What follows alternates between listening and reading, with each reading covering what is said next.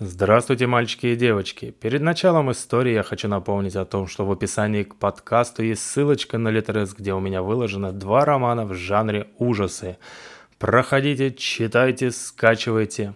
А сегодняшняя наша история называется «Отпусти». С самого детства меня называли гиперактивным ребенком. Я никогда не сидел на месте, был очень любопытным, лез везде и всюду. Уложить меня спать было огромной проблемой для мамы. Я не спал не потому, что не хотел, как она думала, а потому что не мог. Меня водили по психологам и психиатрам. Все твердили одно и то же. Ребенку нужно внимание. К слову о внимании. Моя мама работала трамвайщицей. Задерживалась допоздна через день или через два. Я уже плохо помню. Папа в нашей с мамой жизни появлялся редко и также неожиданно исчезал. До семи лет мама говорила мне, что он работает в другом городе и просто не может быть с нами долгое время – так как он зарабатывает деньги, на которые мы с ней живем. Потом добрые люди рассказали мне, что нигде он не работает, а все это время находится в местах лишения свободы. Как я уже писал выше, сон для меня был и остается большой проблемой. Меня пичкали какими-то таблетками, настойками, но ничто не могло меня избавить от кошмаров, которые преследовали меня. Да, собственно, и продолжают преследовать.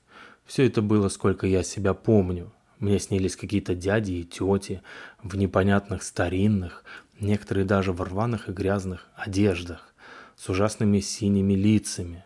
Они меня либо звали куда-то жестами, либо пытались мне что-то сказать, но я ничего не понимал. От страха я просыпался в холодном поту, пугая маму и дядю Васю, с которым мне приходилось ночевать, когда мама работала. Дядя Вася был мужик крепкий, испугать его моими рассказами было невозможно, они у него вызывали смех.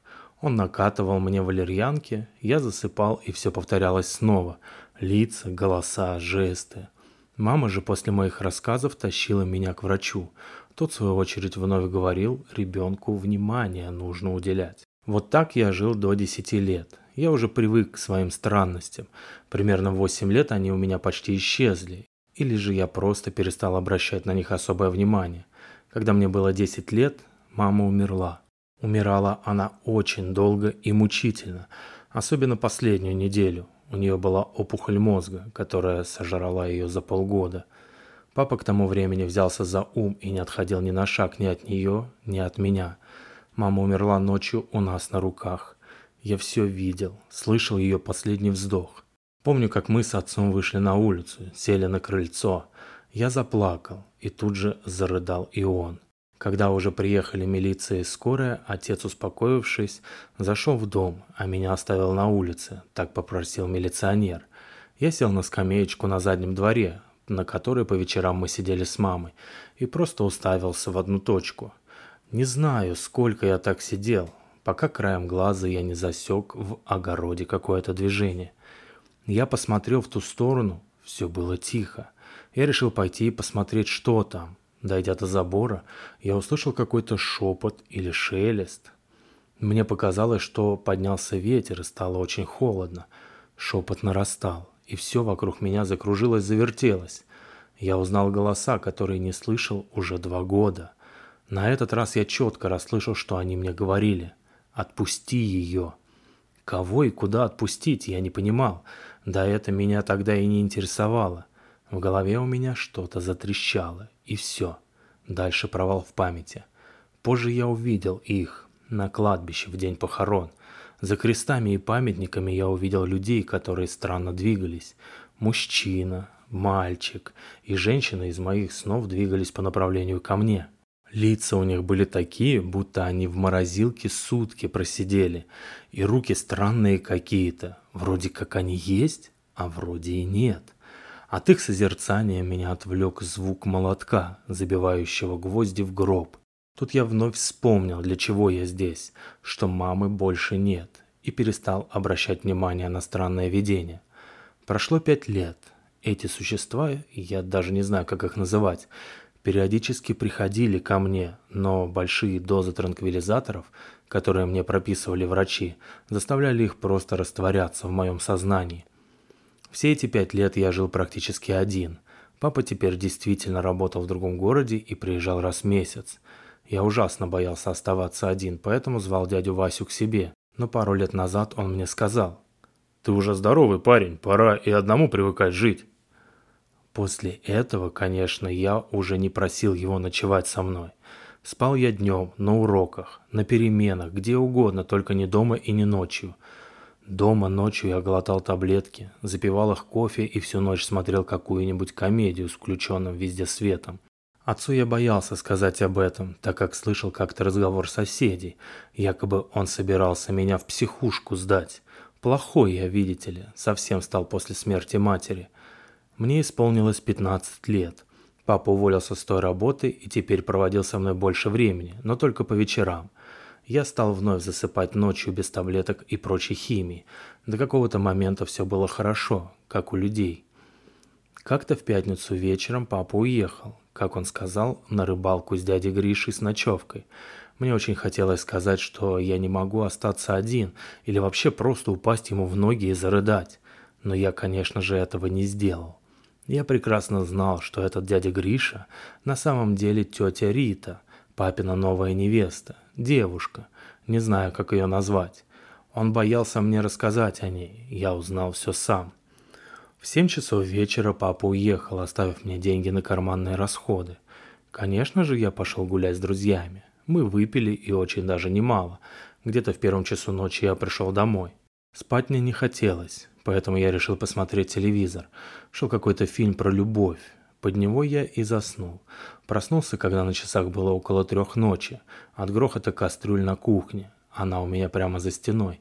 Ну, думаю, батя пришел. Выгнала, наверное, его эта тетка. Встал с дивана и без задней мысли открыл дверь на кухню. То, что я увидел дальше, заставило меня не просто остолбенеть, но и чуть не обделаться. За столом сидел мужчина – все тот же из моих снов и видений. Теперь уже не знаю, как их называть. Напротив него сидел мальчик примерно моего возраста, а та тетка ворочала кастрюлю со щами на плите. Лица были все те же, и теперь я разглядел их подробно. Мужик был высокий, худой. Один глаз у него то ли вываливался, то ли его вырвали. Второй глаз, как говорится, вышел из орбит. Кусок щеки свалился прямо на моих глазах на пол – я чуть не свалился вслед за ним. Мальчик выглядел более-менее приемлемо, если в такой ситуации вообще можно употребить это слово. Он только хрипел, колокотал, и у него изо рта вытекала кровь. Такое впечатление, будто он пытался выплюнуть свои кишки. Тетку я не успел разглядеть. Единственное, что я увидел, это топор, торчащий из ее спины, и как червяки ползали по ее рукам. Вся компания отвлеклась от своих дел и устремила взор на меня. Я ничего не придумал лучше, как захлопнуть дверь кухни и подпереть ее своим телом. Гости в моей кухне, видимо, решили со мной поздороваться. Но мне этого не очень хотелось, о чем в нецензурном варианте я им и крикнул через дверь. Мне ответили сильным ударом в дверь, от которого я чуть не отлетел – я схватил стул, быстро подпер им дверь и тут же взялся за диван. Забаррикадировавшись, я сел на пол и начал соображать, что делать. Может, таблеток дернуть? А вдруг еще хуже станет? Может, спросить, чего им надо-то? Мои мысли оборвал звон бьющегося стекла. Осколки сыпались мне чуть ли не на голову. Я отпрыгнул, как ошпаренный. Снова возникли из ниоткуда ветер и тот самый шепот-шелест. Люди за дверью пытались ее выломать, при этом бормоча что-то на незнакомом языке. Я закрыл уши руками, закрыл глаза и во весь голос крикнул. «Чего вам надо? Что вы хотите? Кто вы?» Чье-то холодное прикосновение к моей голове заставило меня открыть глаза. Рядом со мной сидела моя мама и гладила меня по голове, и при этом приговаривала знакомым жутким шепотом. «Отпусти его!» Отскочив от нее в другой конец комнаты, я завопил. «Кого его?» Мне ответила не мама, а шепот откуда-то из-за окна. «Ты знаешь». Стоило мне отвлечься на окно, как мама исчезла. Люди в кухне тоже вроде угомонились. Тут уже я не выдержал и принял решение убежать на улицу, но почему-то не через дверь, а через окно. Оказавшись на улице, я услышал знакомый скрип тормозов. Папа приехал. Я выбежал за забор, но никакой машины там не было. Меня опять окружил зловещий шепот. «Отпусти его! Отпусти его!» У меня закружилась голова. Мне стало душно. Рвотные массы уже подкатывали к горлу. В висках стучало. «Отпусти его! Отпусти его!» Все громче и громче, почти рядом. Было такое впечатление, что я ощущал дыхание человека, который это шептал. В глазах у меня потемнело, ноги стали ватными. Я упал на землю, закрыл руками голову и зарыдал, как маленькое дитя. Другого варианта я уже не видел. Я не знал, чего они от меня хотят, и вообще, кто они. Наверное, я и правда псих, и мне нужно лечиться. Соседи не зря говорили. Кто-то схватил меня за ногу и поволок по земле быстрым темпом. Я ударился головой об улыжник и потерял сознание. На тот момент мне казалось, что я умираю. Передо мной в сумеречном состоянии сознания предстал образ матери, которая тянула отца за руку, звала его куда-то, но тот сопротивлялся и явно никуда не хотел идти. «Отпусти меня!» — кричал отец с явной злобой. «Это он тебя не отпускает», — кивая в мою сторону, говорила мама. Очнулся я у себя дома на диване с пультом в руках. Телевизор все еще работал, на улице было светло. «Ты что тут творил?» – услышал я голос отца в кухне. «Витя, иди сюда быстро!» Я тут же вскочил с дивана и побежал к отцу, чтобы рассказать ему про мои ночные приключения. Но он мне показал на лежащий около плиты топор и спросил. «Ты что тут, рубить кого-то собрался? И почему окно разбитое, а второе окно открыто настежь, и калитка нараспашку, и ботинки твои знаешь где?» «Где?» – промямлил я. «На улице валяются. Ищи, зачем по кухне разлил. Что тут за табор у тебя плясал всю ночь?» м-м-м, И я даже не знал, что сказать. «Я чуть девку не сбил сегодня ночью». Чуть успокоившись, начал мне рассказывать отец, тоже, видимо, перепуганный. «Как?» «Ехал спокойно, гляжу, девка какая-то на дорогу выбежала. Ну, я руль в бок быстрее, а дело-то на мосту было. В общем, меня спасло то, что ночью машин не было на встречке, да и тормоза я недавно поменял, иначе бы вообще сиротой оказался. Я не стал дальше ничего спрашивать. Все было мне уже ясно. Я кинулся к отцу на шею и зарыдал, как рыдал в последний раз на маминых похоронах. Конец. Подписывайтесь на подкаст и до новых и удивительных встреч. Пока-пока.